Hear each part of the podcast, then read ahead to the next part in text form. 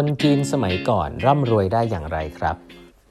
สวัสดีครับ ท่านผู้ฟังทุกท่านยินดีต้อนรับเข้าสู่แบบบรรทัดครึ่งพอดแคสต์สาระดีๆสำหรับคนทำงานที่ไม่ค่อยมีเวลาเช่นคุณนะครับ อยู่กับผมต้องกวีวุฒิเจ้าของเพจแบบบรรทัดครึ่งนะฮะครั้งนี้เป็น EP ที่ 1146 แล้วนะครับ ที่มาพูดคุยกันนะครับ วันนี้ก็เป็นตอนที่ 3 นะครับ ของหนังสือ The Making of Modern Thai Economy นะฮะหนังสือครบรอบ 50 ปีของธนาคาร กลุ่มการเงินธนาคารเกียรตินาคินพัทระนะฮะ ครั้งนี้ก็จะเป็นใครแล้วเล่าให้ฟังไปแล้วเนาะถึงเรื่องเกี่ยวกับอเมริกาซะเยอะแล้วนะฮะอีกมุมหนึ่งซึ่งผมว่าหลายๆท่านอาจจะผมว่าเอาเรื่องจากผมกันแล้วกันเนาะอย่างผมเนี่ยอาจจะก็ไม่ได้ทราบอะไรหรอกเราก็เห็นธนาคารอะไรมันเกิดขึ้นมากมายในเมืองไทย บริษัทใหญ่ ๆ ที่เกิดขึ้นในเมืองไทยมากมายเนาะแล้วก็จะพบว่าเป็นคนจีนจะเยอะต้องบอกนี้ก่อนนะฮะเป็นส่วนใหญ่เป็นรุ่นคุณปู่ละนะฮะที่เป็นผู้ก่อตั้งบริษัทเหล่านี้ครับแล้วก็บริษัทนี้ก็เกิดขึ้นในช่วงระยะเวลาที่ ไล่เลี่ยกันนะฮะคือประมาณปี1 900 ประมาณ 1,900มันมีมีมีหลายมีหลายหลายบริษัทนะแต่ว่าประมาณสักปี 1970 บริษัทเหล่านี้ก็ก็ถือกำเนิดขึ้นมานะครับ ซึ่งก็ต้องบอกว่ามันมีหลายภาคส่วนด้วยกันนะครับเราเราพูดถึงเรื่องของผมค้างไว้ครั้งที่แล้วนะฮะคือเรื่องของกลุ่มการเงินธนาคารที่ก็จะพบว่ามีหลายตระกูลมากนะครับไม่ว่าเป็นตระกูลล่ำซำ ตระกูลหวังหลีนะฮะตระกูลโสภณพนิชนะครับก็เป็นตระกูลที่ตั้งธนาคารนะครับ แล้วก็ต้องบอกว่าพอตั้งธนาคารเนี่ยสิ่งที่น่าสนใจก็คือว่า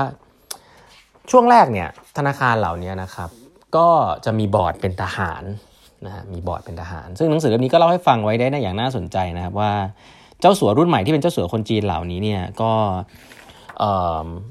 มีปัจจัยที่ทำให้เขาสามารถที่จะเติบโตได้นะครับ แต่ต้องบอกว่าคนจีนเหล่านี้เนี่ยเมื่อก่อนก็ต้องถือว่าเป็นเสือพื้นหมอนใบจริงๆนะครับเพราะว่าในยุคนั้นเนี่ยคนจีนก็มาก็ต้องถือว่าไม่ได้คนจีนที่ร่ำรวยอะไรนะครับ แล้วก็ต้องเรียกว่าเสือพื้นหมอนใบนะครับ แล้วก็เข้ามาในช่วงแรกเนี่ยไม่ได้กะว่าจะเข้ามานานนะกะจะเข้ามาว่าหนีสงครามนะฮะแล้วก็คิดว่าถ้าสงครามโลกจบก็คงจะกลับไปอยู่เมืองจีนนะครับ แต่ว่าบังเอิญเมืองจีนตอนนั้นมีปฏิวัติวัฒนธรรมนะจีนกลายเป็นคอมมูนคอมมิวนิสต์นะยุคเหมาเจ๋อตุงพอดีในปี 949นะก็ทำให้คนจีนตัดสินใจที่จะไม่ย้ายกลับนะไม่ย้ายกลับ ก็เป็นส่วนหนึ่งทำให้คนจีนตั้งรกรากอยู่ที่เมืองไทยนะครับ อีกอันนึงก็คือนโยบายชาตินิยมของจอมพลปอนะฮะซึ่งก็ค่อนข้างที่จะกีดกันต้องบอกว่าอย่างนึงคือกีดกันชาวจีนพอสมควรให้ทำนู่นทำนี่เนาะสิ่งที่น่าเกิดสิ่งที่น่าสนใจก็คือว่าพอมีการกีดกันในในบนดินแล้วเนี่ยมันก็เกิดเรื่องที่ผมมองว่ามันก็เป็นเรื่องใต้ดินพอสมควรคือเกิดเป็นระบบอุปถัมภ์ขึ้นนะครับว่า ถ้ายูเป็นคนจีนแล้วยูอยากจะทำธุรกิจจริงๆอะก็ต้องมีผู้อุปถัมภ์นะฮะหรือเรียกว่าผู้ใหญ่นะครับ ซึ่งหนังสือนี้พูดชัดเจนว่าส่วนใหญ่ก็จะเป็นผู้มีอำนาจนะครับก็อยู่ในชุดทหารซะเยอะนะฮะเพราะฉะนั้นจะเห็นว่าการทำธุรกิจธนาคารในยุคนั้นเนี่ยก็ทำได้อย่างใหญ่โต แต่ว่าในบอร์ดของทุกธนาคาร ก็จะมีการเชิญทหารนะครับที่มีอำนาจเนี่ยมาอยู่ในบอร์ด ซึ่งผมว่าก็เข้าใจได้นะ ก็คนที่เป็นเจ้าสัวก็อยู่ฐานะผู้น้อยนะครับมีตังคนที่มีอำนาจเป็นทหารก็อยู่ฐานะผู้ใหญ่นะครับผมว่ายุคนี้อาจจะเป็นยุคที่แบบ ถ้าเราเห็นอะไรแบบนี้คงรู้สึกไม่ค่อย work เหมือนกันเนาะแต่ว่าพอยุคก่อนเนี่ยผมก็คิดว่ามันก็เป็นมี context ของมันนะมีการอุปถัมภ์ไม่ว่าจะเป็นธนาคารกรุงเทพนะครับที่มีพลโทประภาสจารุเสถียรเป็นประธานกรรมการนะครับธนาคารกรุงศรีวิทยาที่มีจอมพลประพาสมีพลตรีกฤษศรีวรานะฮะ มีพันตรีประยุทธ์จารุเสถียรเนี่ยมีหลายท่านเป็นกรรมการ หรือแม้แต่คณะกสิกรไทยที่มีจอมพลถนอมกิติขจรเป็นกรรมการในยุคนั้น ก็ต้องบอกว่าก็ทหารก็แทรกซึมเข้าไปเป็นบอร์ดบริหารของธนาคารพาณิชย์เหล่านี้นะฮะก็ถือว่าเป็นระบบพวกพ้องพอสมควรนะครับ ซึ่งแม้แต่ธนากองทัพไทยเองยังตั้งธนาคารทหารไทยขึ้นมาเลยนะครับก็ก็ต้องบอกว่าเป็นยุคที่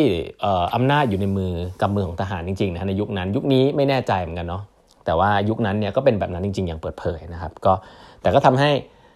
เมื่อซักเจอทุกอย่างมันเข้ารูปเข้ารอยเนี่ยมันก็ทำให้เกิดธุรกิจหลาย ๆ อย่างเกิดขึ้นได้ แล้วก็ก็บังเอิญว่าเป็นคนจีนที่มีความมุมานะ แล้วก็เข้าเรื่องพวกนี้เป็นนะนะก็ก็เลยทำให้เกิดเศรษฐกิจเหล่านี้นะเพราะฉะนั้นระบบอุปถัมภ์แบบนี้เนี่ยมันมีมาตั้งแต่ยุคนั้นแล้วนะครับแล้วก็แน่นอนก็จะมีบริษัทที่เกิดขึ้นในยุคนั้นเหมือนกันนะฮะก็คือบริษัท อย่าง CP นะฮะในปี 1960เนี่ย CP ก็โดดเด่นมากนะครับเพื่อเจริญโภคภัณฑ์ก็เข้ามาทำธุรกิจเกี่ยวกับเรื่องการเกษตรนะครับเรื่องพันธุ์พืชต่างๆ มีการนำเข้าเมล็ดพันธุ์พืชนะครับ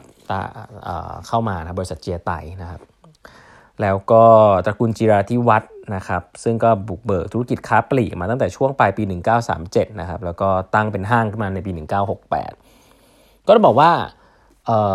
คนจีนเหล่านี้เนี่ย ก็ต้องบอกว่าตอนเริ่มต้นเนี่ยไม่ได้เป็นคนจีนยุคเก่าในยุคขุนนางนะที่เมื่อก่อนเราจะเคยได้ยินเคยอ่านผมอาจจะเคยเรียนมาตอนตอนเมื่อก่อนก็จะมีขุนนางที่เป็นชื่อไทยแต่เป็นสายเชื้อสายจีนอะไรเงี้ยที่เข้ามาทางกษัตริย์หรืออะไรเงี้ย